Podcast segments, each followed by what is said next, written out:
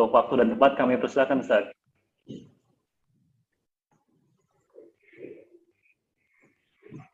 Sudah Ustaz.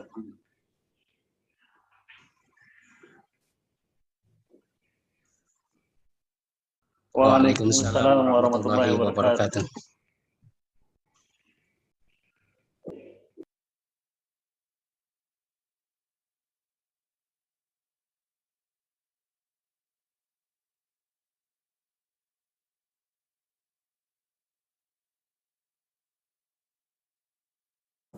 Mas yang dok-dok mas, ada yang ini mas, ada kajian gitu ya, di istirahat dulu. Taib. Eh, Bapak Ibu, wali murid, wali santri, dan juga eh, sang pemilik buah hati, belahan jiwa, dan pasti anak itu kebanggaan orang tua. Nah, terutama merawat anak usia TK dan PAUD ya.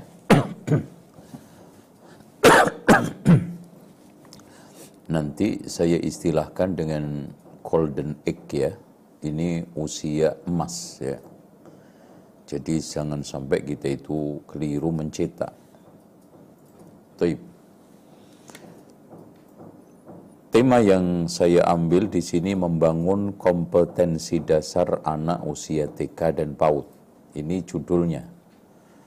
Ya, membangun kompetensi dasar. Bagaimana kompetensi dasar anak usia TK dan PAUD ini kita bangun dengan baik supaya nggak salah. Karena ketika kita salah usia TK PAUD ini udah salah selamanya. Gitu ya. Dan Masya Allah ya Makanya berbahagialah Bapak Ibu yang uh, tahu ilmu ini ketika kita itu masih uh, memiliki anak usia TK PAUD gitu loh. Kalau tahu ini anak sudah usia mahasiswa itu yang nyesek nyesel gitu ya. Nyesek dan nyesel ya. Dan yakin nanti an anak-anak kita yang sudah melompat usia PAUD Bapak Ibu dengar kajian ini pasti uh, menghela nafas terus karena kita merasa ternyata salah mendidik anak kita. Taib. uh, ini pandangan anak adalah perhiasan dunia. Allah katakan al-malu wal banuna zinatul hayati dunya. Ya. Jadi anak itu perhiasan dunia. Perhiasan itu cirinya ada empat Bapak Ibu ya. Dipamerkan, dibanggakan, dipandang indah, dibuat simpenan. Nah itu kan gitu. Kayak Bapak Ibu, eh, terutama ibu-ibu kalau punya perhiasan kan eh, rata-rata itu kan. Dibanggakan, dipamerkan, dipandang indah, dan dibuat simpenan. Anak-anak kita juga begitu. Kita bangga dengan anak kita, prestasinya, tampilannya. Kita e, merasa e, senang ketika anak kita itu bisa bersaing. Kita e, pamerkan di berbagai macam kesempatan pertemuan keluarga, teman-teman, kan gitu kita pandang indah ya se se apa ya serendah-rendahnya anak kita itu pasti paling indah di antara anak yang ada anak orang lain dibuat simpenan makanya pendidikan itu tujuannya adalah human investment investasi manusia ibu-ibu Taib. Nah, sifat anak itu innama amwalukum wa auladukum fitnah. Ayat yang kedua itu anak itu fitnah. Dan di sini Rasulullah menjelaskan fitnahnya itu minimal anak itu bikin bodoh orang tua, pengecut orang tua, bakhil orang tua, gundah gulana orang tua. Nah itu. Apalagi nggak kita didik, gitu kan gitu. Wah itu lebih parah lagi.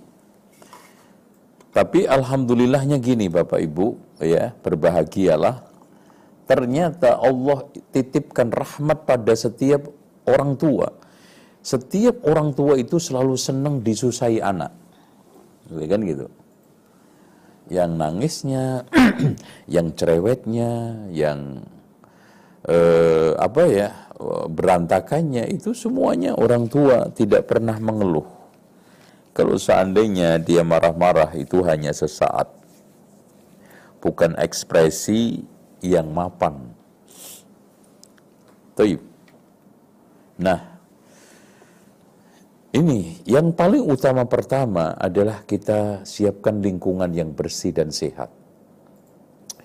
Kata seorang ulama, eh, eh, sebenarnya sifat-sifat buruk yang timbul pada diri anak bukanlah lahir dari fitrah mereka. Nih, catat nih.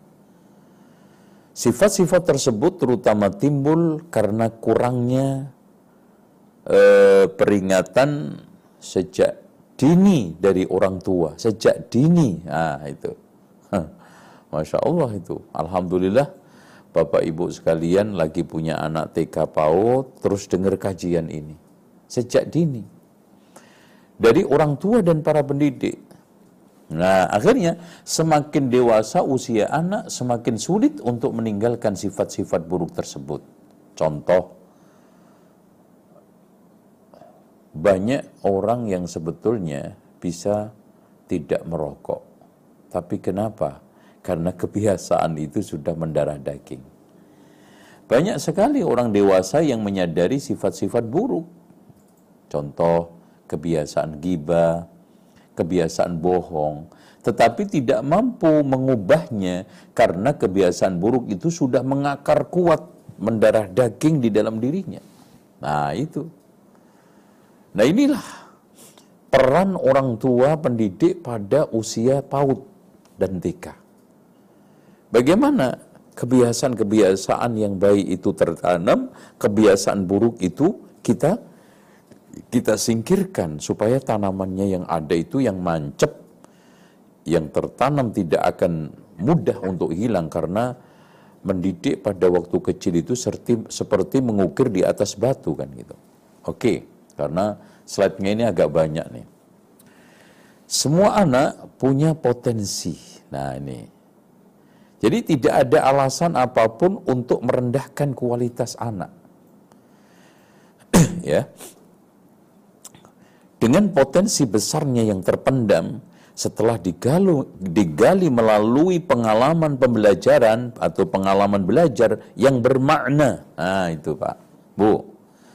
Jadi belajar itu yang bermakna Ustaz Usawa, ya.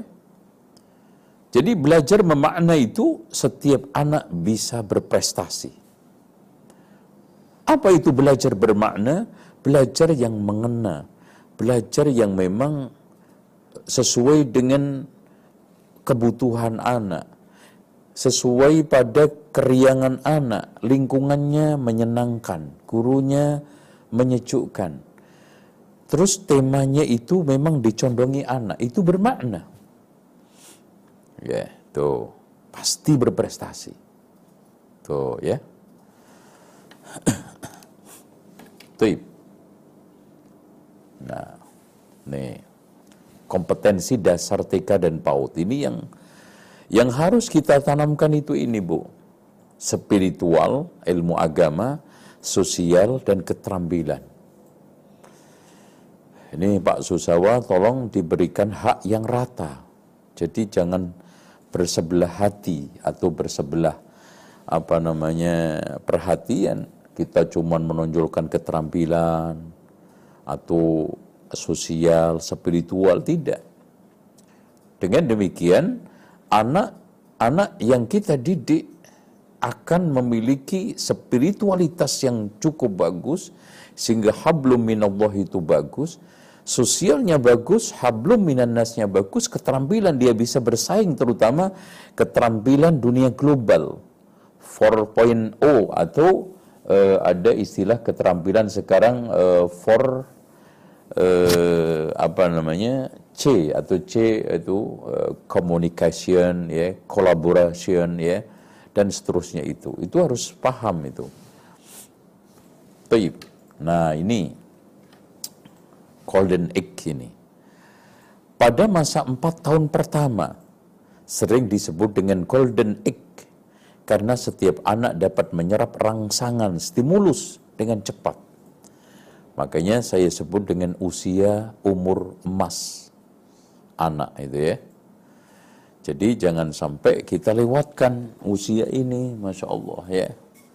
Apalagi sekarang masih ada yang enam bulan ya 10 bulan itu tolong dieman emas kok ya jangan disia-siakan boleh emas waloyo yang disia-siakan nggak apa-apa kalau emas ini jangan sampai terbuang sia-sia yaitu anak usia empat pertama Taib. Kenapa Bapak Ibu sekalian? Karena di sini anak itu uh, apa ya? sedang merangkai otaknya. Makanya Masya Allah ini Bu ya. E, nanti juga kita akan bahas. Allah lahirkan manusia ini e, syaraf otaknya itu terputus-putus. Kalau hewan itu nyambung semuanya. Nah itu kenapa? Di sinilah kita rangkai, kita sambung ketika usia 4 tahun. Ya. Kemudian di sana nanti ada SD, ada SMP, sehingga anak itu memiliki satu pengalaman yang cukup ya oke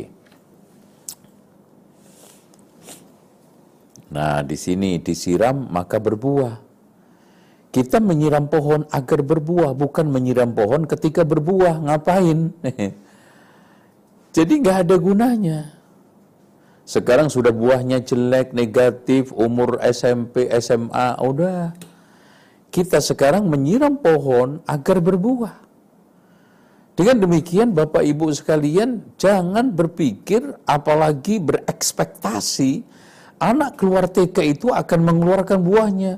Anak saya kok begini, nggak begini. Ya itu ini terlalu uh, apa namanya uh, memojokkan dan mengecilkan prestasi anak. Jadi jangankan TK, SD itu aja baru tumbuh, mungkin baru keluar bunganya bu, ya. Jangan berpikir buah, ya. Dengan demikian, kita menyirami itu supaya berbuah, bukan menyirami ketika berbuah. Itu ya. Nah, yang utama pertama itu yang harus kita tanamkan, kita siramkan apa? Nah ini, jiwa religius. Ya.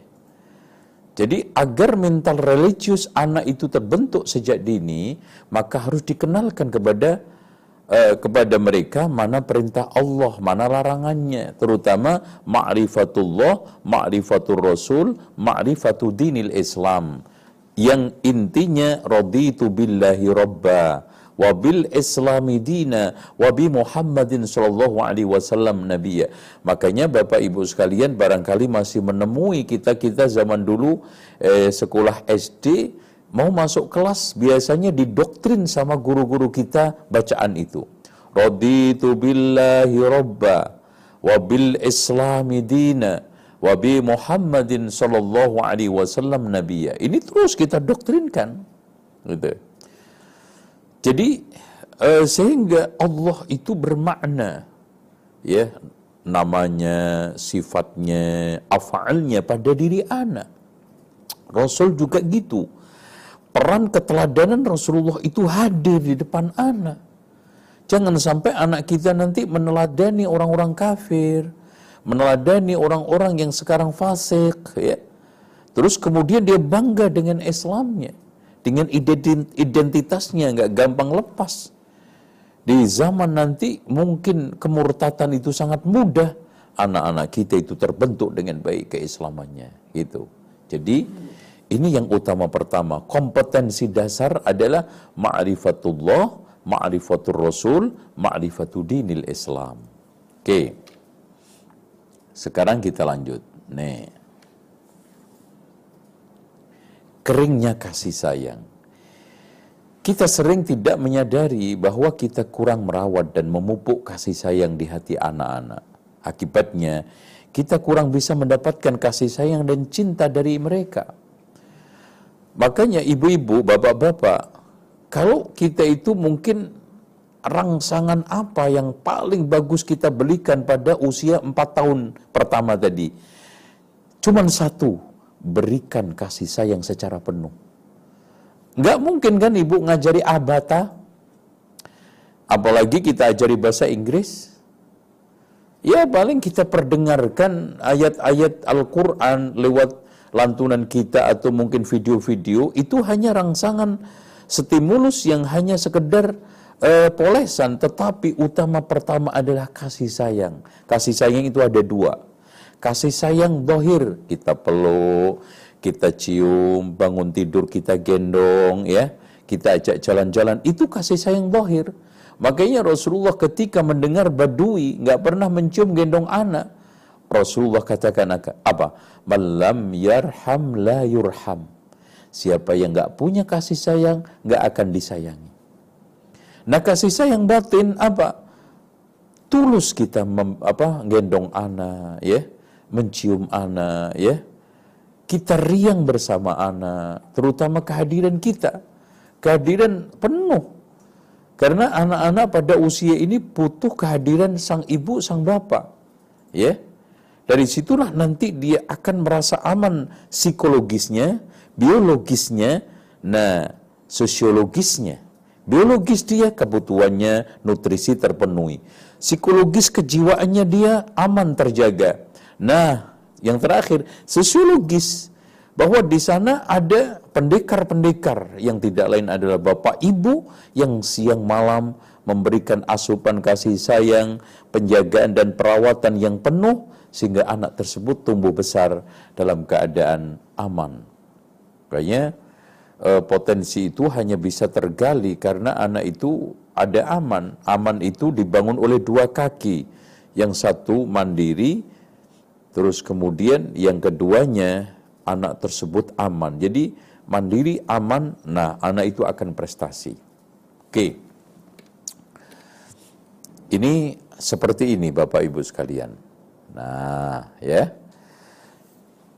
Pikiran anak ketika dewasa akan dipenuhi pengalaman dan kenangan indah maupun buruk dengan orang tuanya. Makanya kalau sekarang ada orang bilang anak saya setelah sekolah di Ibnu Hajar kok begini-begini. Loh, sekarang masuk sebelum Ibnu Hajar ini ngapain aja?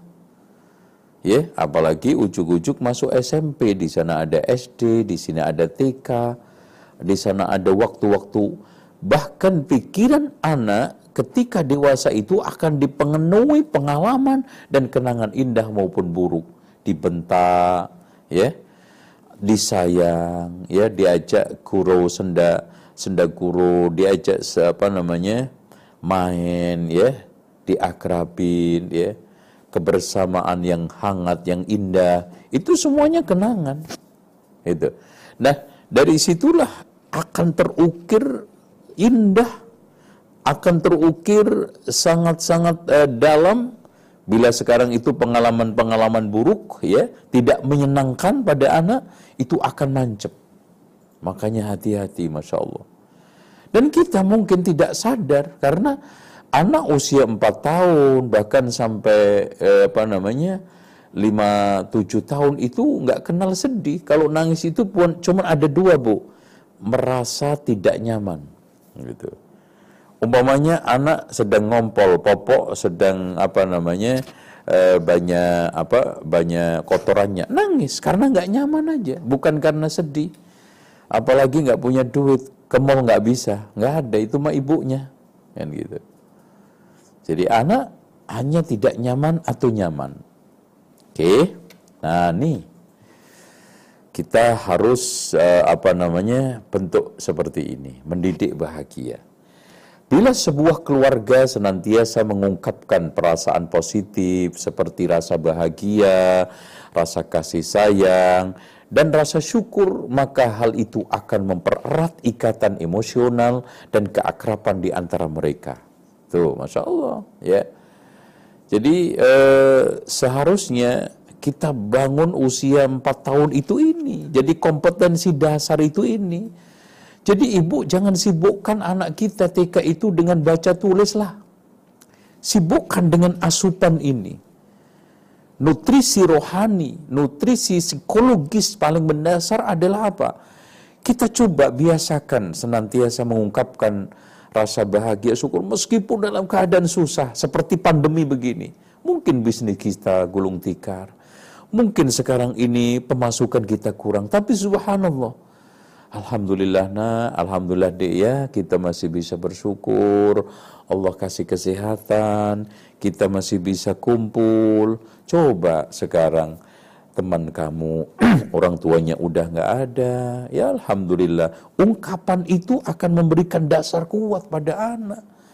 Tapi kalau ibu tiap harinya ungkapannya cengeng, ya sedih, rautnya itu tertekan, anak itu meskipun umur-umur itu tidak tampak menangkap, tetapi dia itu sedang ibaratnya ini bu, uh, apa namanya busa itu sedang menyerap air yang tidak ketara, nggak kelihatan. Coba ibu ambil eh, apa namanya eh, busa, tuangin air, itu nyersepnya nggak kelihatan. Busa itu tidak ber, bergerak sama sekali, tampak biasa-biasa aja. Tapi ternyata keluhan ibu yang merasa tertekan, kesedihan ibu yang sekarang ini merasa mendalam, itu diserap oleh anak.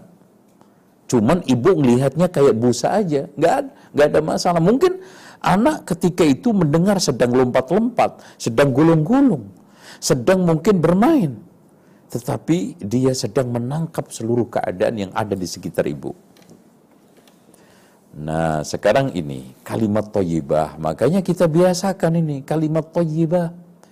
Jiwa dan emosi anak-anak Anda tentu akan seindah bunga andaikan selalu dihiasi luapan kata-kata penuh cinta dan kasih. Tuh ya. Seperti itu harusnya ya. Jadi ungkapan-ungkapan cinta, ungkapan kasih, ungkapan senang, ungkapan riang itu kita harus berikan terus. Usia usai itu ya. Supaya kebentuk supaya tidak ada benturan-benturan psikologi. Anak coba bayangkan, Bu, sekelas TK diceritai tentang beban rumah tangga. Ya Allah, coba bayangin. Ya, emaknya aja nggak tahan. Sampai nangis, emaknya aja. Itu nggak tahan, buktinya ngeluh sana sini. Ini diceritain anak umur TK SD. Apa kata dunia hasilnya nanti? Tuh, ya. Oke. Nah, terus begini nih ya. Anak bertanya, orang tua kita menjawab. Tuh Pokoknya ibu secerewet-cerewetnya jangan sampai nggak diladenin. Ini. Dan kenapa ibu? Karena itu nggak selamanya. Kondisi itu nggak terus-terusan. Karena nanti ibu akan merasa kecewa ketika nanti anak itu masuk kepada fase diem. Ya, fase nggak mau bicara. Fase dia sudah tidak mau komunikasi dengan orang tuanya. gitu kan. Memang itu tahapan. Makanya anak-anak acap kali mempertanyakan segala sesuatu yang terlintas dalam kehidupannya. Karena demikian itu fitrah anak di mana pun. Nah nih, dia mempertanyakan sebelum dia menyimpan dalam memorialnya. Nah, jangan sampai tersimpan salah. Nih, hati-hati ibu-ibu, bapak-bapak. Jangan sampai anak itu menyimpan memorial yang salah. Contoh ditanya, ibu, ibu, Mama, Umi, eh, Tuhan kayak siapa? Ayo, dijawab ngawur. Itu akhirnya anak itu akan menyimpan jawaban ibu itu mengalahkan penjelasan gurunya. Nanti di SMP penjelasan ustadz di majelis takblik akbar karena sudah tersimpan kuat. Kalau Tuhan mah seperti ini. Makanya hati-hati. Dan jangan sampai tidak diladenin. Ibu sekarang sibuk apa? HP, subhanallah. Apa iya HP mengalahkan psikologi, kejiwaan anak dan masa depan mereka? Sibuk apa? Jual beli, belanja sayur. Subhanallah. Apa kata dunia sekarang? Anak dan masa depan psikologinya kita tukar dengan sayur. Sibuk apa? Untuk tidak ada meladenin anak, tidak ada. Karena kondisi itu tidak akan selamanya dan anak menanyakan itu pun mut-mutan ibaratnya nggak akan selamanya muncul karena anak itu tidak punya cara berpikir sistematik. Yang ada itu anak itu melepas gitu aja ucapan pertanyaan itu. Oke. Nah, nih. Family labeling ini Bu hati-hati ya. Jadi family label pada diri anak-anak menumbuhkan persepsi dan mental salah pada diri anak. Contoh gini, ibu melabel kita ini orang kaya. Udah, anak ke mana-mana petetang petenteng. Kita label, kita nggak usah mengalah sama siapa pun. Kita ini orang ini ini. Kamu tahu nggak, mbahmu itu dulu itu tokoh di sini. Nah, ada label bahwa keluarga ini keluarga tokoh. Nah itu. Jadi makanya e, melabelin suatu family itu jangan terlalu memudah-mudahkan. Oke. Nah, ini cara komunikasi. Pilih kata-kata yang baik, teknik bicara. Nah, akan komunikasi hangat, timbal balik dan dialektik itu. Jadi, pilih kata-kata yang bagus. Contoh begini. Kenapa sih kamu males? Nah, itu kan pilihan kata-kata. Kalau kita coba pilih lagi kalimat yang agak bisa enak didengar anak dan lebih semangat. Kamu sebetulnya bisa menjadi orang hebat. Ayo sekarang semangat. Kan beda. Kenapa sih kamu malas banget? Mau jadi apa? Nah kan gitu. gitu kan. Coba. Akan dijawab anak, ya jadi apa aja. Kan lebih repot lagi. Nah, ayo kalau ingin jadi orang hebat, nggak begini nah, ayo itu kan pilihan kata. Nah, kemudian teknik bicara kita. Ketika pilihan kata-kata itu bagus, ditambah teknik bicara, Masya Allah kan, di dalam Al-Quran itu kan kaulan sadida, kaulan maisuro, kaulan karima, ada kurang lebih enam. Ya, minimal enam cara bicara, cara tutur di dalam Al-Quran disebutkan. Nabi Musa, faqula lahu qawlan layyina. Nah, kan gitu. Subhanallah. Fir'aun itu sejahat apa? Masih Allah suruh katakan qawlan layyina, qawlan sadida, qawlan karima, kan gitu. Oke. Okay? Seperti ini, Ibu. Masya Allah ya, koresan pena hidup. Cara berkomunikasi memang menentukan sampai tidaknya sebuah pesan pada anak. Anak ibarat cermin, akan memantulkan apa pun yang dilakukan dan dikatakan oleh orang tua pada mereka. Nah, itu.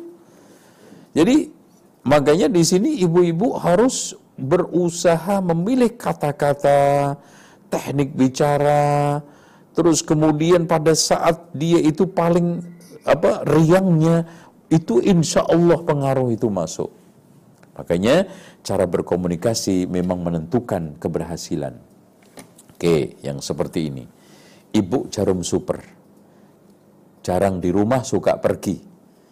Ini namanya ibu jarum super. Ketika seorang ibu melangkah keluar rumah, balita akan mencari berbagai pengganti ketidakhadiran sang ibu.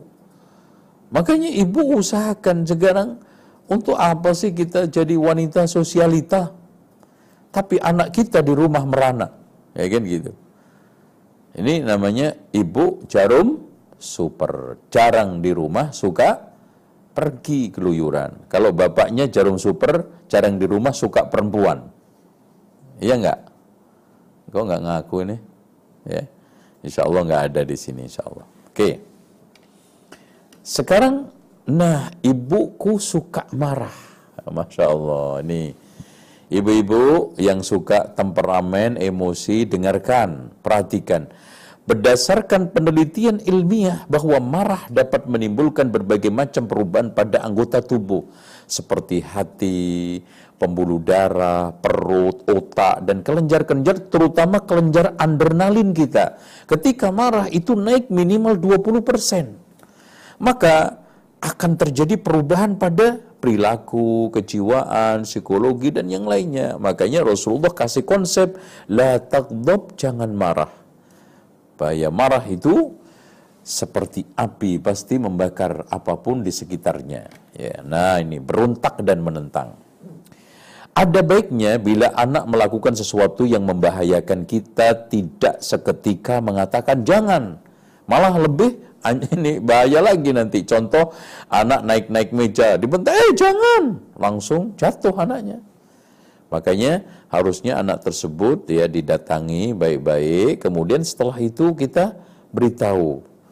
Ya dan harus dijelaskan buka kulkas apalagi lagi namu di rumah rumah orang main-main barang yang membahayakan.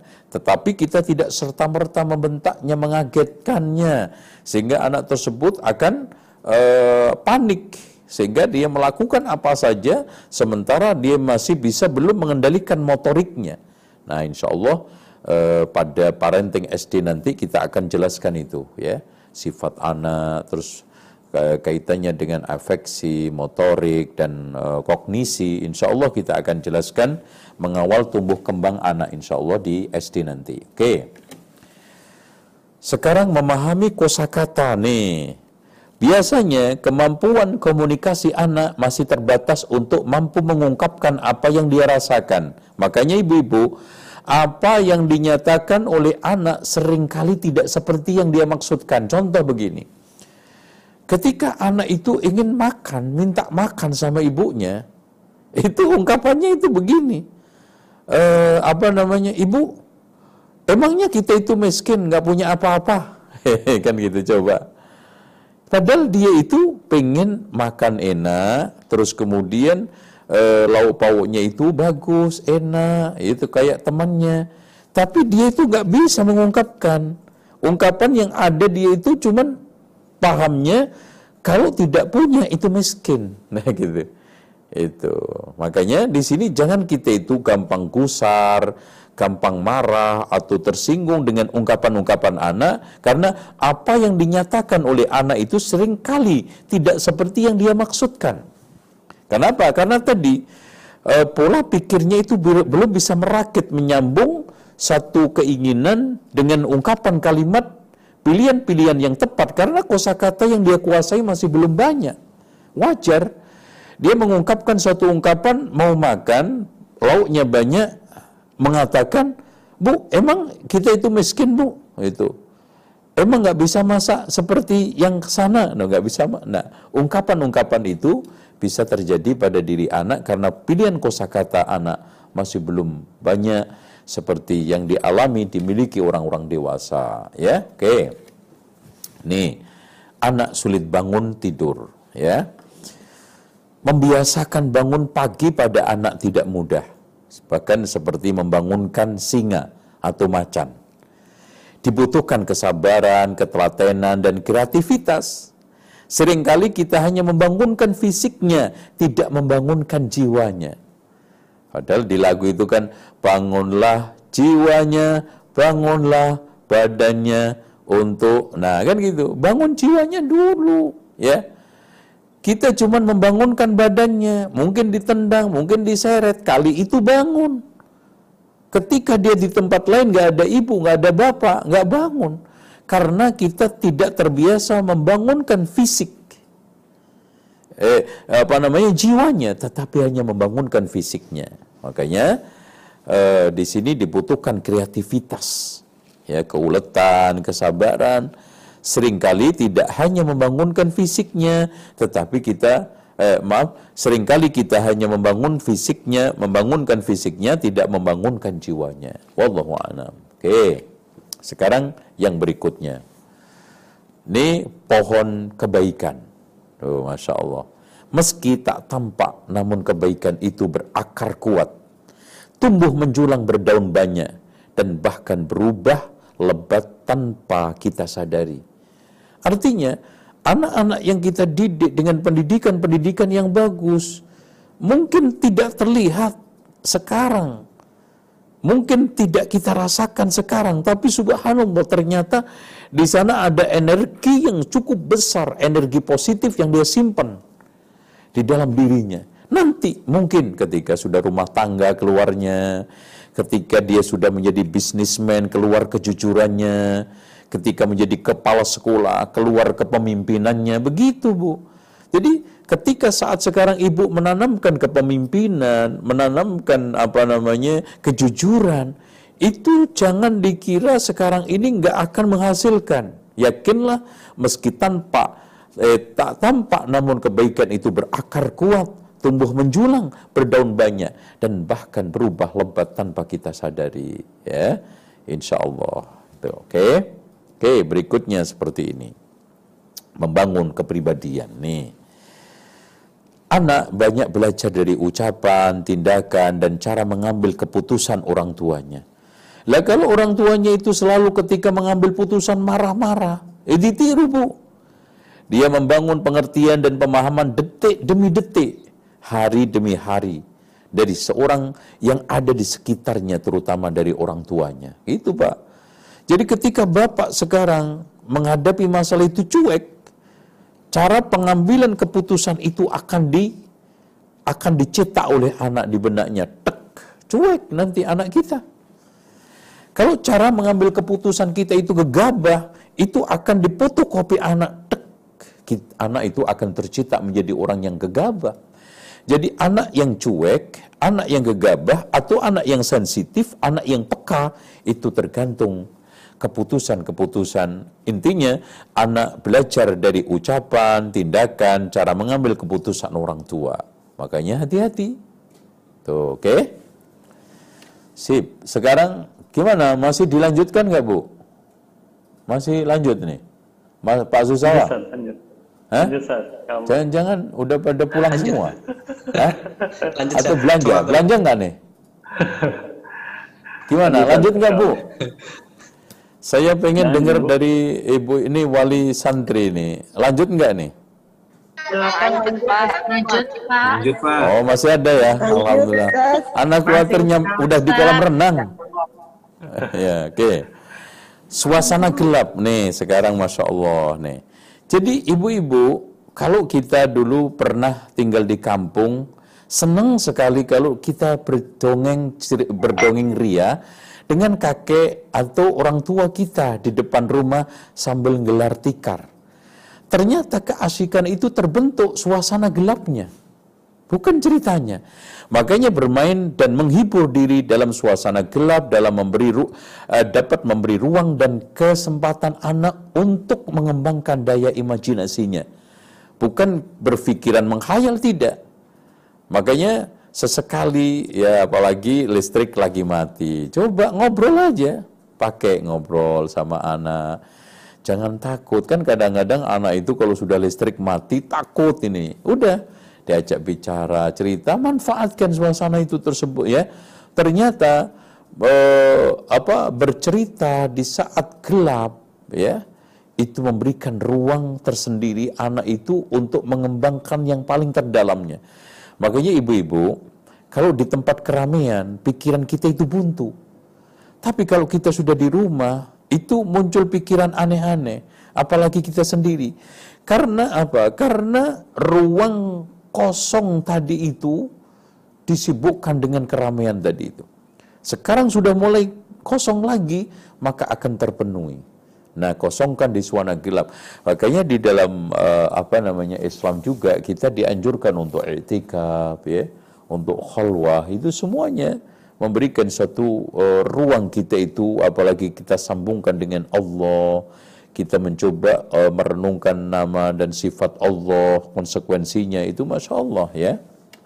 Oke, sekarang berikutnya, mengasah kemampuan otak. Nah ini yang saya katakan tadi.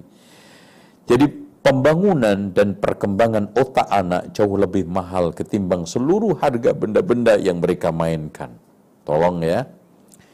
Jangan kita itu rajin memberi permainan untuk mengasah keterampilan dohir dia. Tetapi kita tidak belikan buku-buku atau macam yang bisa mengusah otak-otak dia. Karena yang saya katakan tadi, manusia itu terlahir beda dengan otak-otak makhluk yang lainnya. Dari mulai uh, apa namanya kambing, sapi, unta, monyet dan yang lainnya itu sudah tersambung dengan baik. Makanya ibu-ibu lihat Seluruh hewan, lihat aja kambing atau sapi.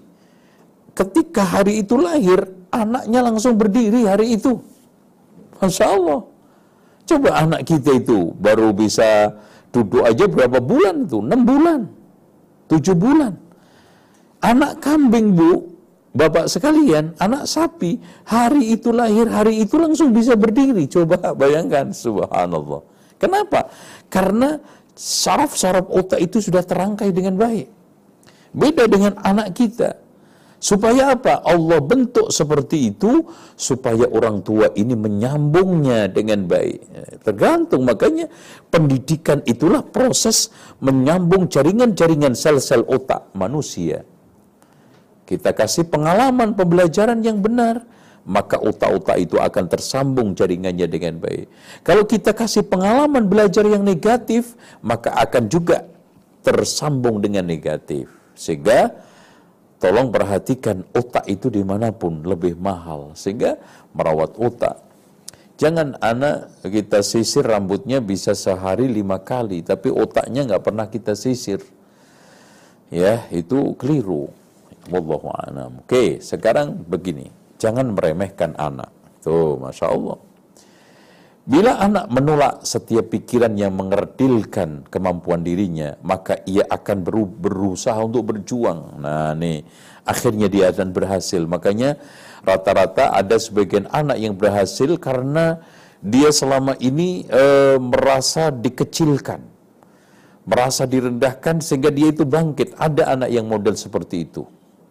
Makanya, tapi ada yang down, ada yang minder, tapi ada yang ah enggak, saya bisa Bila anak menolak setiap pikiran yang mengerdilkan kemampuan dirinya, maka ia akan berusaha berjuang. Akhirnya dia berhasil insya Allah. Ya. Oke. Sekarang berikutnya seperti ini. Oke. Jangan menggampangkan. Nah, ini ibu-ibu. Jangan memudahkan sesuatu pada anak, merasa sekarang yang akhirnya menyulitkan hidupnya pada masa yang akan datang. Nah, itu. Jadi jangan memudahkan suatu sesuatu pada anak masa sekarang yang akhirnya menyulitkan hidupnya pada masa yang akan datang. Contoh, kita di usia TK kita mudah-mudahkan HP. Maka kita akan mengalami kesulitan untuk mengontrol HP di tangan anak. Kita mudah-mudahkan dengan televisi. Kita akan nanti kesulitan untuk mengendalikan televisi anak, game anak, termasuk juga hal-hal yang terkait dengan masalah yang lainnya. Jadi hati-hati. Mungkin anak sekarang usia TK, ibu anggap ya adalah masalah HP kan cuma digigit-gigit aja, cuma dipegang-pegang aja. Tetapi itu akan membentuk kebiasaan yang dia nanti akan nangis ketika diambil, ketika dia berontak, maka pada saat itu terjadi apa? Ikatan mendalam dengan benda itu. Ketertautan dengan benda itu. Dan akhirnya apa? Lengket. Tuh. Akhirnya kita sulit untuk mengontrolnya mengendalikannya ya. Oleh karena itu dihati-hati apalagi eh, perkara-perkara berbahaya untuk masa depan dia.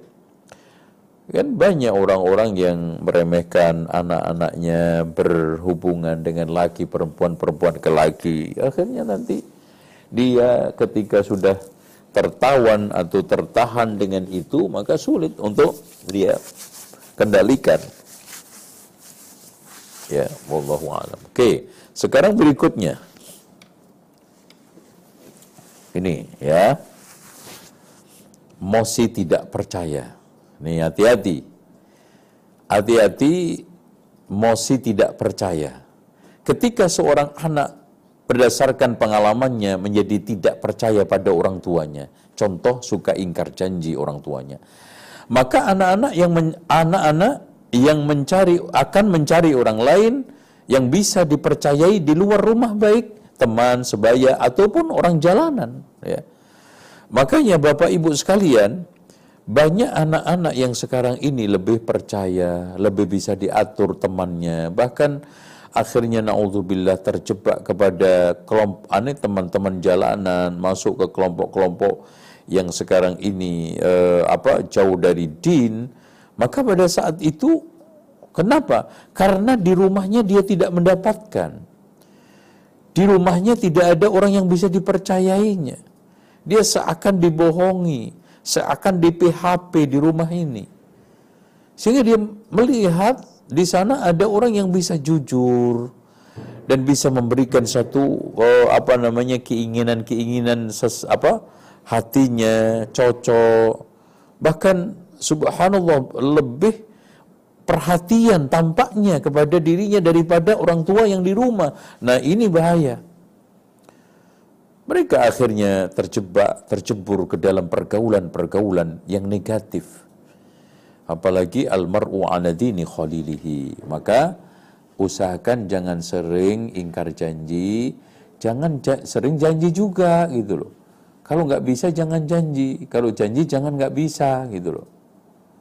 Itu kalau janji harus bisa, jangan suka janji, terus nanti nggak bisa. Itu kita kalau janji harus bisa. Oleh karena itu, ketika contoh memotivasi anak untuk belajar, jangan nadanya juga janji. Membangunkan anak untuk bangun tidur, jangan nanti nadanya juga janji. Ya, uh, akhirnya kita itu dikenal janji-janji uh, melulu ya. Oke, seperti ini sekarang ya. Hmm. Beri kebebasan dan tanggung jawab. Memberi keluasaan dan kebebasan pada anak sedini mungkin untuk menentukan pilihannya akan membuatnya terampil mengambil keputusan dan menjatuhkan pilihan yang terbaik dan siap dengan berbagai macam konsekuensinya dan resikonya. Contoh dalam masalah pakaian yaitu ibu nggak usah sekarang ini aktif memilihkan warnanya, memilihkan modelnya, biarkan. Ketika kita ajak ke mall, anak tersebut suruh milih sendiri. Karena dia yang pakai, bukan bapak, ya gitu. Ketika sekarang makan, ketika contoh rekreasi ya, apalagi kalau sudah agak bisa berpikir dewasa. Ketika sekarang memilih tempat rekreasi, biarkan anak-anak bermusyawarah. Bapak ibunya kalau bisa menonton aja. Hasil musyawarah anak-anak. Yo silahkan. Kita jalan-jalan tahun ini ke mana? Yo rembuk sekarang kakaknya yang mimpin. Adik-adiknya ngasih masukan terus kemudian nanti eh, apa di sana ada berapa pilihan. Nah itu terus kemudian bapaknya, ibunya yang ngatur budgetnya gitu aja. Jangan sekarang bapak ibu yang sibuk milih, anaknya suruh ngeluarin budgetnya kan nggak lucu juga kan gitu ya. Terus juga sama kita silaturahmi ke orang tua, ke kakek, ke nenek ke mana pun, biasakan anak itu kita ajak untuk musyawarah, beri keleluasaan dan kebebasan untuk memilih. Tetapi pilihan itu pasti mengandung resiko, kabarkan. Abi, Umi nanti nggak mau loh kalau di sana nanti bilang udah nggak suka di sini, nggak senang di sini, tempat mainnya begini-begini saya nggak mau loh. Itu kalian yang memilih tempat rekreasi, ya. Jadi oke, okay, semuanya setuju, nanti nggak ada yang kecewa, Oke ya, Bismillah, insya Allah. Insya Allah nanti ibu tidak akan dicapekkan di dalam perjalanan murung-murung, yang ngambek-ngambek, nyampe di sana itu ngantuk-ngantuk, marah-marah. Karena apa? Pilihan dia. Dan ketika dia nanti uh, terjadi sesuatu apa yang tidak kita sukai, tinggal ngingetin loh. Kan kamu yang milih, kan adik, Kan sekarang Abdullah, kan eh, sekarang Muhammad yang pilih sendiri kemarin.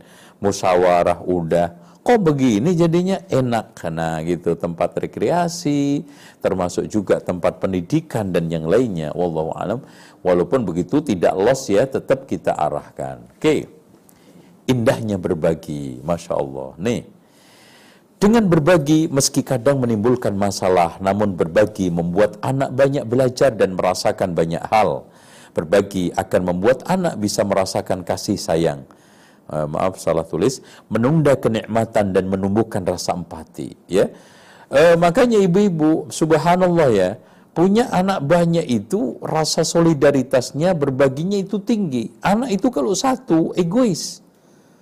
Itu ya, uh, bahkan semua mau dirangkul sendiri. Tapi kalau tiga, empat, lima, kenapa? Karena dia tiap hari terlatih untuk menunda kenikmatan, mengalah. Akhirnya dia muncul rasa syukur, empati kepada orang lain, kepada adiknya, kepada kakaknya. Subhanallah dan itu ternyata mengajari kebersamaan dan keadilan. Allahu Akbar. Jadi contoh kita punya anak lima, kita beli oleh-oleh makanan. Di situ biarkan mereka berbagi. Jangan ibu yang sibuk bagi-bagiin. Kamu segini, segini, segini. Biarin aja. Kalau seandainya sekarang nggak gagal, nanti berikutnya kasih lagi. Gagal lagi. Nggak mungkin berkali-kali itu sama ini ritmenya. Insya Allah nanti mereka akan ber, apa, berhasil menciptakan kebersamaan, keadilan, dan juga apa empati, ngalah kepada adiknya, kepada kakaknya. Mungkin pertama dia kuasai semuanya, enggak, egois. Sekali, dua kali, tiga kali dia akan berlatih dengan baik. Oke? Okay? Jadi uh, ini indahnya berbagi dan apalagi kita latih mereka itu berbagi dengan orang-orang fakir miskin. Makanya ibu-ibu kalau lagi sembako bagi-bagi sembako anak diajak ya terlibat untuk membagikan sembako, terlibat untuk ikut uh, empati, merasakan berbagai macam duka orang-orang miskin. Subhanallah, itu melembutkan hati mereka. Oke, nih sekarang. Buah kebaikan. Jangankan di akhirat, semasa di dunia kebaikan sudah bisa didapatkan balasan dan buahnya. Subhanallah, ya. Jadi ibu bapak sekalian artinya apa? Jangan jengah, jangan males, jangan ogah-ogahan menanam buah kebaikan pada diri anak. Jangankan nanti di akhirat anak memberikan syafaat ada jariahnya. Di dunia aja subhanallah kita sudah bisa merasakan dengan anak kita soleh. Ya anak soleh subhanallah punya perhatian mendoakan orang tua ya. Punya kasih sayang dan yang lainnya subhanallah. Itu jadi jangan jengah dengan berbagai macam uh, hal yang sifatnya baik. Sekecil apa pun. Makanya Rasulullah katakan la tahkiranna minal ma'rufi syai'a. Jangan meremehkan kebaikan sekecil apa pun untuk anak kita. Nah sekarang berpikir positif senantiasa berpikir positif akan sangat menolong dan membantu kita untuk jernih dan tenang melihat setiap persoalan. Dan itu betul, ketika kita menghadapi musibah besar, masalah besar, itu ketika kita berpikir positif. Ya, ya Allah, kalau seandainya umpamanya ditipu orang, ya, subhanallah ditipu 10 juta, 20 juta, ya Allah, ini kalau seandainya balik, Alhamdulillah. Kalau enggak, simpenan saya di akhirat. Coba bayangin, 20 juta dilipatkan oleh Allah 700 kali lipat. Subhanallah. Apalagi 100 juta, apalagi 1 miliar. No, gitu. Itu berpikir, akhirnya kita itu bisa tenang. Dan ketika kita itu bisa tenang dan jernih, maka kita akan bisa melihat persoalan itu dengan dengan baik itu entah itu kaitannya dengan anak. Contoh anak saya sekarang ini nggak sholat. Eh nggak sholat. Atau anak saya sulit bangun pagi. Anak saya sekarang ini sulit untuk diatur. Positif thinkingnya gimana? Berpikir positif ini kan anak masih dalam proses perkembangan. Nah subhanallah. Yakinlah ini bukan sesuatu yang permanen itu satu. Kemudian yang kedua, anak kan tergantung orang tua. Rasulullah mengatakan fa'abawahu kedua orang tuanya. Berarti anak itu ada potensi untuk berubah. Anak itu ada potensi untuk kita konstruksi. Nah, dengan demikian, udahlah bismillah. Kita terus bismillah. Anak ini harus saya didik, harus saya arahkan, sabar, ulet. Itu berdasarkan positive thinking sehingga kita itu bisa membaca dengan baik persoalan anak nggak sholat. Eh, anak sekarang malas sholat, anak sekarang malas bangun untuk belajar, anak sekarang itu kita akan jernih. Itu ya, wallahu a'lam. Oke. Sekarang kita lanjutkan ini manajemen krisis. Manusia tidak perlu menghindari semua ketegangan karena menurut para ahli psikologi mengalami ketegangan dan krisis hidup justru akan menambah daya tahan terhadap ketegangan dan ujian hidup. Jadi, kalau ada masalah itu jangan dihindari, tapi hadepin.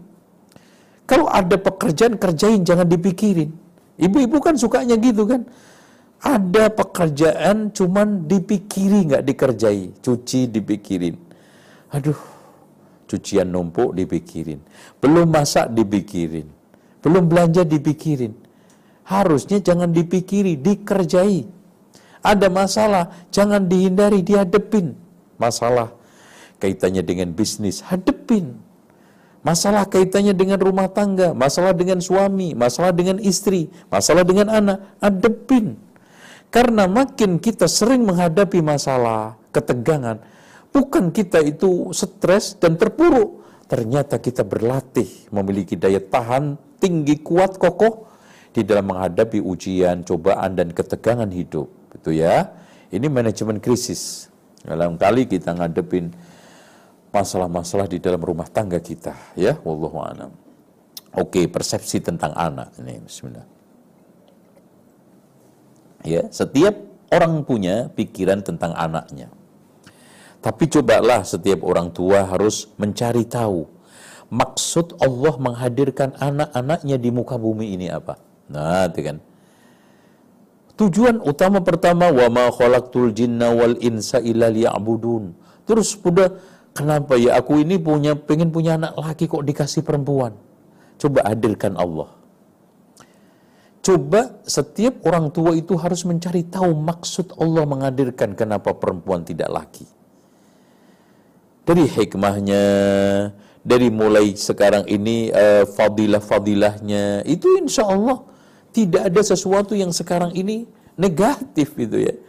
Jadi kita persepsikan gini, kalau saya punya anak laki-laki kan begini, begini, begini, ya punya anak perempuan. Coba cari tahu apa maksud Allah Subhanahu wa taala menghadirkan anak perempuan? Nah, kan gitu. Waduh, kenapa ya? Anak saya kan maunya dokter. Kenapa sekarang milih teknik sipil? Nah, coba hadirkan keinginan Allah, maksud Allah menjadikan anak Anda itu memilih teknik sipil, tidak memilih dokter. Nah, ini semuanya kita akan enjoy menghadapi pilihan-pilihan anak, menghadapi masalah masa depan anak, dan yang lainnya insya Allah. Karena pada dasarnya, tidaklah Allah menyia-nyiakan apa menciptakan segala sesuatu itu sia-sia. Jangankan manusia, kata ibu-ibu, bapak-bapak, Allah ciptakan kata di muka bumi ini nggak sia-sia. Nyamuk nggak ada yang sia-sia, nggak ada. Ya, apalagi anak kita Subhanallah yang dikatakan oleh Allah makhluk terbaik di muka bumi adalah manusia. Kata aja diciptakan Allah tidak ada sia-sianya. Nyamuk, belalang, bahkan annama khalaqnakum abasan wa annakum la turja'un? Apakah kamu menyangka kalian diciptakan di sia-sia tidak dikembalikan kepadaku? Enggak. Ya? Oke sekarang godaan makanan ini ya. Ini sejak zaman Nabi Adam, Pak, Bu, ya. Hingga sekarang manusia senantiasa berperang melawan godaan makanan. Nabi Adam dulu kan berperang melawan godaan makanan. Makan buah apa, Pak? Hah? Buah khuldi kan? Buah. Jadi sejak zaman Nabi Adam sampai terusir dari dari surga soal makanan, ya.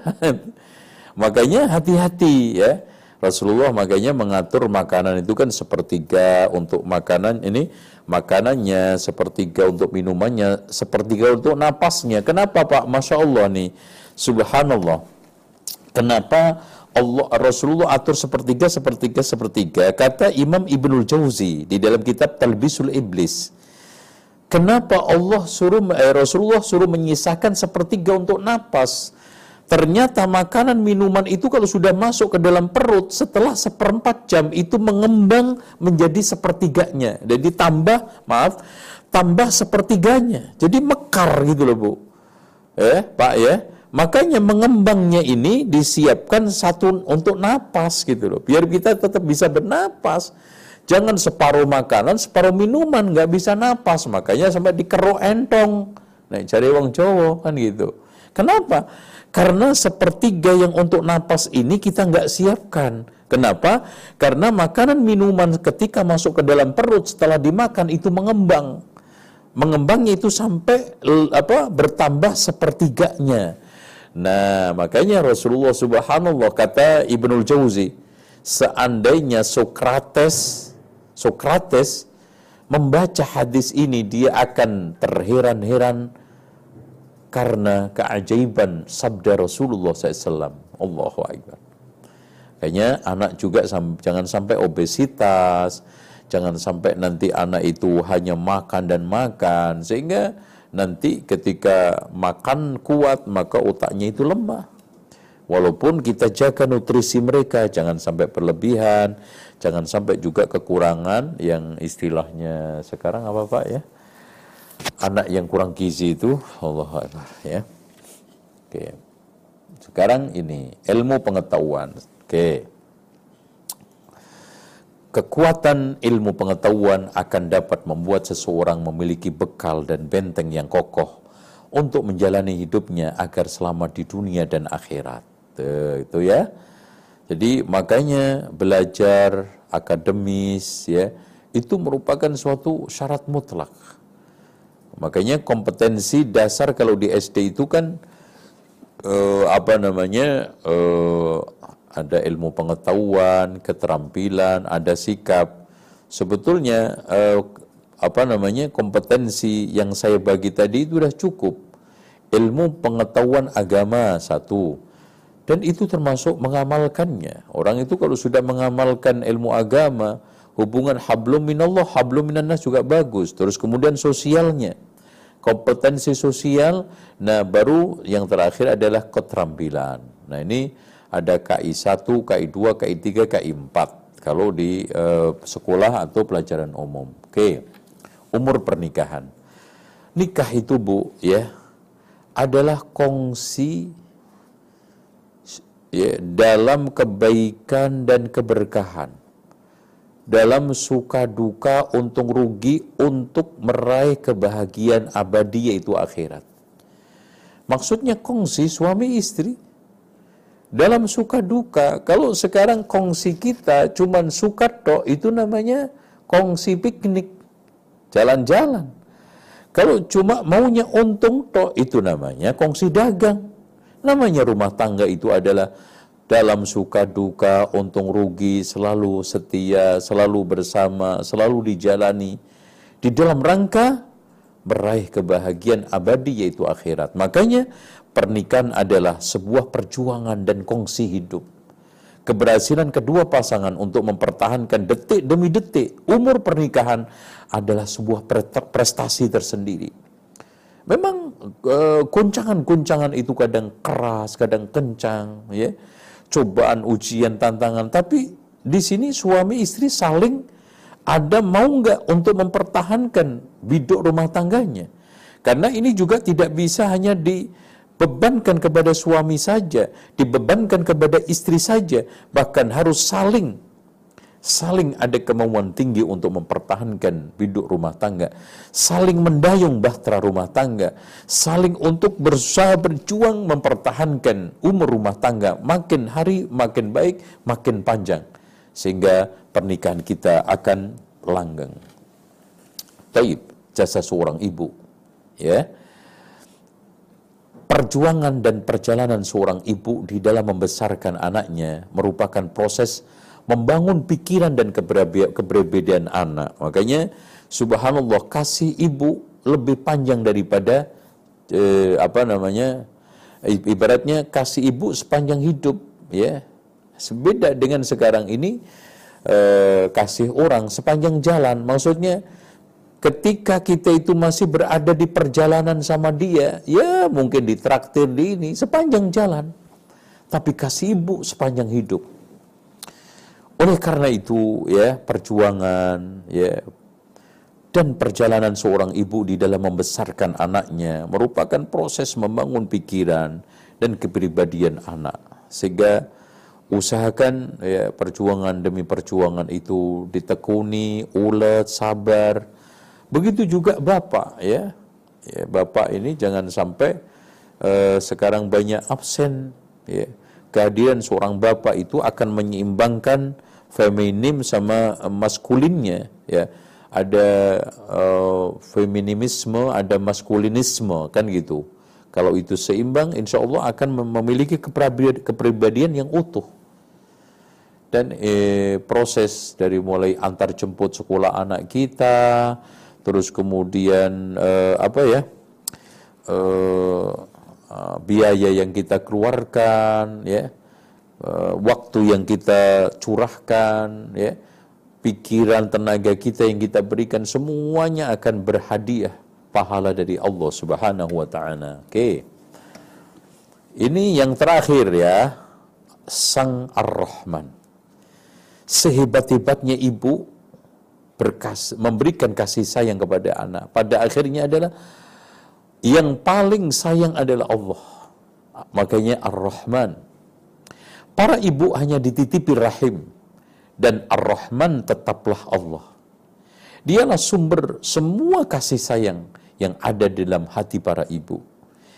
Dialah yang paling sempurna kasih sayangnya kepada anak daripada kasih sayang sang ibu. Makanya mohon kepada Allah, serahkan kepada Allah. Kalau belum hasil, maka kita mohon kepada Allah, mendekatkan diri kepada Allah. Wa anibu ilallah, kembalilah kepada Allah. Wattabi sabila man anab. Ikutilah orang-orang yang kembali kepada Allah. Yakinlah kalau seandainya kita sekarang ini belum melihat hasil, bukan berarti Allah sedang menjauhi kita, tetapi Allah sedang menguji kita akan lebih meningkat lagi kesabaran kita, kearifan kita, dan toleransi kita kepada anak. Dan pada akhirnya, harta kita yang kita keluarkan, pikiran, tenaga yang kita curahkan, nggak ada yang sia-sia. Semua akan menjadi pahala. Kenapa? Kita jengah Fir'aun saja bu tidak pernah merasa apa namanya berat hati membesarkan Musa alaihissalam padahal nanti dia akan menjadi musuhnya. Bagaimana kita sekarang ini anak menjadi pembela kita, simpenan kita, syafaat kita. Kok kita maju mundur ya? Ogah-ogahan Fir'aun bu. Dia tidak pernah berat hati untuk membiayai hidupnya Nabi Musa alaihissalam padahal nanti menjadi musuhnya. Dan ini ibu nanti menjadi andalannya di hari tua, syafaat nanti di sisi Allah. Subhanallah. Kenapa kita sekarang ini berat hati? Nggak ada alasannya. Dengan demikian, mintalah kepada Sang Ar-Rahman. Ya, Ar-Rahman 'allama al-Qur'an khalaqal insan 'allamahul bayan. Insya Allah di munajat kita, di tahajud kita, di sujud-sujud kita, kita mohonkan anak kita supaya menjadi soleh. Rabbana hablana min azwajina wa dhurriyyatina qurrata a'yun waj'alna lil muttaqina imama. Kita minta kepada Allah. Rabbi habli min ladunka dhurriyatan tayyibatan innaka sami'ud du'a kita serahkan kepada Ar-Rahman. Rabbi auzi'ni an ashkura ni'mataka allati an'amta alayya wa ala walidayya wa an a'mala salihan tardah wa aslih li fi dhurriyyati inni tubtu ilaika wa inni minal muslimin. Kita panjatkan ketika sujud kita. Ketika tasyahud kita. Rabbi ja'alni muqima salati wa min dhurriyyati Rabbana wa taqabbal du'a Rabbana ufirli wa li walidayya wa kita mintakan kepada Allah di waktu-waktu mustajab, di tempat-tempat mustajab. Kita minta kepada Allah, Rabbi la tadarni fardan wa anta khairul warithin. Kita minta kepada Allah, Rabbirhamhuma kama rabbayani saghira. Doa-doa ini Masya Allah yang saya baca tadi kurang lebih lima adalah doa ketenangan, tanda bakti anak orang tua, rumah tangga, supaya Allah Subhanahu wa Ta'ala berikan yang terbaik. Demikian, insya Allah uh, selesailah kita. Mudah-mudahan Subhanakallahumma wa bihamdika Asyhadu an la ilaha illa anta astaghfiruka wa atubu ilaik. Wassalamualaikum warahmatullahi wabarakatuh. Dan insya Allah kita uh, silakan Ibu-ibu, bapak-bapak mau ditutup langsung juga oke saja. Barangkali ada hajat eh, keluar. Baik. Kalau Baik, di Ustaz. rumah terus kita diskusi juga saya siap demi buah hati kita, belahan jiwa kita, yaitu anak-anak kita yang dikatakan oleh Rasulullah tadi thamratul qulub, ya. Buah hati kita. Wallahu a'lam. Baik.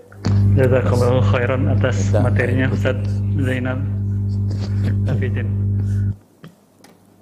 Hafidhullah ta'ala. Baik, Bapak Ibu, eh, kami persilahkan untuk sesi tanya jawab. Eh, namun Bapak Ibu bisa menanyakan secara langsung. Dan di sini Ustaz Afan ada pertanyaan, mungkin eh, bisa saya bacakan terlebih dahulu. Baik, yang pertama Ustaz, Ustaz Afan, mohon nasihatnya bagaimana mengelola ke- kestabilan cara interaksi dan emosi dengan anak pada saat orang tua sedang lelah. Jazakallahu khairan. Taib. Eh, pertama, pahami kejiwaan anak yang sedang ada di depan ibu ini bukan tetangga ibu, bukan orang yang sekarang ini umur 15 tahun, apalagi 50 tahun. Apa pun yang dilakukan anak ini tidak berangkat dari sesuatu yang negatif. Nangisnya, ya, memberantakinya dan yang lainnya. Terus kemudian yang kedua, kalau ibu sedang dalam kondisi seperti itu, jangan nemui anak dulu. Tahan dulu. Ya, barang 5-10 menit lah. Ya, duduk dulu, nyantai dulu, ya. Atau eh, kalau memang sekarang nggak ada siapa-siapa, ya mungkin gantian. Ketika ibu sekarang kondisinya tidak bisa mengendalikan diri, kasihkan ke suaminya. Itu ya, seperti itu. Nah, khairan Ustaz atas jawabannya. Demikian. Oke, terus kemudian yang sebe- sebetulnya, Baik. ya ketiganya ibu banyak berzikir ketika itu ya, ta'awud ya. Karena ta'awud itu masya Allah ternyata meredakan, ya meredakan emosi kita. Terus keempatnya, ya usahakan muncul dari lubuk hati untuk memandang, menyintai, memperhatikan dan menyayangi anak ini. Dengan cara itu insya Allah kita tidak akan meledak-ledak, meletup-letup ya. Eh, jangan ingat yang tadi yang menyebabkan pemicu emosi itu lepas pelan-pelan itu ya, insya Allah. Cukup. Yang lain? Jazakallahu khairan atas jawabannya. Baik, yang kedua yang sudah masuk di chat kami. Ya Ustaz, bagaimana cara mengatur atau mengalihkan anak yang sudah terlanjur kenal gadget? Karena di rumah sudah ada waktu maksimal mereka main gadget, namun eh, ketika anak tersebut eh, dikasih gadget itu menjadi sega- menjadi prioritas bagi mereka. Jadi segala sesuatunya kalau tidak ada gadget mereka akan abai atau lalai demikian Ustaz. Soal gadget di tangan anak ini memang kita berperang habis, terutama di musim pandemi ini. Karena kita dihadapkan suatu problem anak wajib membawa HP, sementara kita tidak bisa mengendalikan HP. Oleh karena itu, saya kemarin menginstruksikan kepada seluruh pimpinan dari mulai TK sampai SMA untuk tidak memakai HP ketika daring tapi pakai laptop. Kenapa alasan saya? Satu, kalau laptop itu nggak gampang ditenteng-tenteng ke mana-mana. Ya. Kemudian yang kedua, anak tidak akan mudah bereksplorasi dengan benda yang besar. Tapi kalau benda mungil begini gampang ditenteng-tenteng, dipencet-pencet itu. Jadi mudah sekali. Itu. Sementara kalau ini dia pasti akan eh, fokus kepada apa yang dia gunakan contoh daring-daring udah. Eh, mengeksplorasi aneh-aneh itu eh, tidak semudah ini barang ini ya. Tapi Kemudian yang berikutnya, kita coba kontrol terus. Ya. Kita kawal terus. Nggak bisa kita itu cukup sekali dua kali. Inilah eh, pahala besar kita pendidikan sekarang zaman now. Pendidikan zaman now itu beda dengan zaman bapak kita dulu. Kita sekarang, kalau dulu pak, kita dibiarin orang tua kita sehari penuh paling main bebek di sungai, di sawah atau cari yuyu. Kalau kita biarkan anak kita sehari bisa nyampe Amerika. Bisa nyampe Australia. Nah itu berarti kita kontrol. Nah memang beratnya orang tua zaman sekarang ini, kalau zaman dulu kan orang tua hanya dituntut untuk mengontrol anak di dunia nyata. Sekarang dua dunia. Dunia nyata, dunia maya. Online, offline. Coba. Lah kita sekarang ini nyantai, waduh, udah digulung itu. Dan ini memang oh, program pisau dua, mata bermata dua ya, bisa menghancurkan anak kita, bisa untuk kebaikan kita. Tapi secara umum oh, musuh-musuh Islam ini memang sengaja ingin menghancurkan lewat dunia maya, sosmed ini yaitu. Jadi kontrol terus, diawasi terus jangan lengah itu itu nggak ada cara lagi. Kemudian yang keempatnya kita berikan kesibukan, ya. Ketika anak itu sudah mulai sangat eh, apa, kok apa ya istilahnya ketagihan gadget, sampai nggak makan, nggak minum, eh, nggak eh, terlambat tidur, mandi, maka di sini kita harus cepat alihkan. Kita ajak jalan-jalan, kita keluar ajak makan suruh tinggal HP-nya. Jangan juga dibawa lagi makan juga HP eh, di tangannya. Coba bayangkan sekarang apa enaknya gitu makan sambil megang HP, megang HP sambil makan. Apa yang dirasakan coba? Ya, sekarang nggak bisa menikmati. Coba kalau kita ajak makan mie ayam, kita ajak makan bakso, terus kemudian ngobrol, saat di situ kita mulai memberikan satu masukan-masukan seperti itu. Ya. Jadi kita berikan kesibukan-kesibukan yang bisa me menjauhkan atau minimal mencoba untuk me memberikan jeda penggunaan gadget ini. Jadi tadi oh, kalau bisa usahakan laptop ya atau PC lebih bagus lagi ya. Terus kemudian kontrol dengan baik palingkan kadang-kadang ajak makan, ajak keluar, ajak ini itu.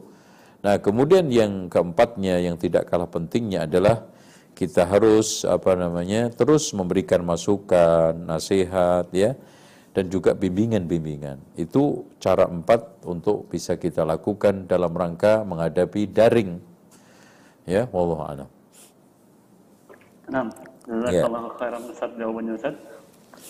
Uh, pertanyaan berikutnya Ustaz ada yeah. lagi terkait dengan saat apa bagaimana pola mendidik anak atau ini seperti single parent Ustaz karena yeah. pola ibu tentu tidak mampu sepenuhnya menggantikan pola ayah atau peran ayah demikian Ustaz. Hmm. Ya sebetulnya begini, saya ingin apa namanya uh, kasih motivasi pak. Ya ini terutama mungkin adalah yang single parent banyak sekali ulama-ulama itu yang dibesarkan oleh seorang ibu saja. Contoh Ibnul Jauzi itu malah dibesarkan oleh bibinya. Dari kecil bayi udah ditinggal orang tuanya. Ya. Terus kemudian dibesarkan oleh apa namanya? bibinya. Dan hebatnya bibinya itu kaya raya, tapi dia tidak terpengaruh dengan kekayaannya dengan hidup glamornya. Begitu juga uh, Imam Ash-Syafi'i. Bahkan Syekh bin Bas itu nggak ada bapak, nggak ada ibu. Sejak umur 4 tahun. Bahkan Syekh bin Bas itu baru bisa jalan setelah 4 tahun. Dia, dia mengalami kelainan beliau. Sufyan As-Sawri. Banyak, Masya Allah, ulama-ulama yang hanya dibesarkan oleh orang tuanya, orang tua perempuan saja. Nah caranya bagaimana?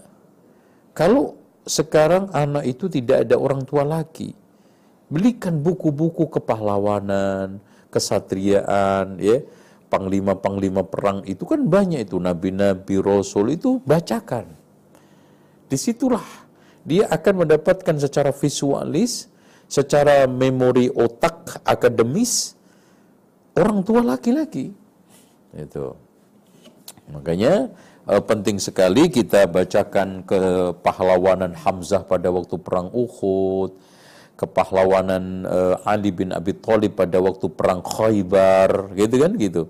Kehebatan Umar bin Khattab pada waktu apa namanya uh, perang Tabuk dan yang lainnya ini coba dibacakan dan alhamdulillah sekarang ini di video-video visualisasi juga banyak buku sambil anak ini kita bacakan ya.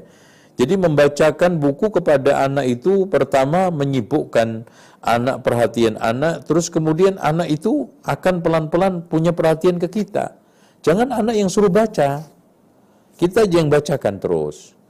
Dengan gaya anak, dengan tutur anak, dengan bahasa anak, nah ibu juga bisa belajar kok ada tips-tips untuk membacakan uh, bacaan kepada anak untuk usia ini, usia ini. Tanya aja sama Mas Google, ada itu. Ya, Mas Google insya Allah uh, jawab dengan baik itu. Ya, saya kira itu ya. Baik, jazakallah khairan atas jawabannya Ustaz. Uh, masih lanjut Ustaz pertanyaan? Ya, silakan. Sampai baik. jam setengah sebelas, insya Allah. oh, baik, Ustaz. 10 menit lagi. Ustaz, berikut ada pertanyaan yang masuk. Hmm. Hmm. Ustaz, uh, Assalamualaikum warahmatullahi wabarakatuh. Ustaz, mohon izin bertanya. Bagaimana menerapkan nilai-nilai tauhid tauhid dasar dalam keseharian anak di usia dini. Oke, okay. ini penting sekali, masya Allah. Ini barangkali nanti ditanya tentang Allah di mana ke atau kayak siapa kayak gini. Bapak Ibu sekalian, di usia PAUD atau TK, anak itu sering kita kenalkan nama Allah dulu.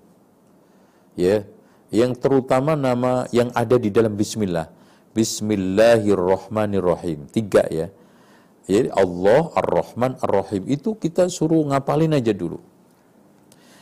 Nah, kemudian setelah itu kita pelan-pelan ajarkan untuk melafatkan La ilaha illallah, La ilaha illallah ya. Muhammad Rasulullah pelan-pelan dulu, jangan langsung berkesemuanya.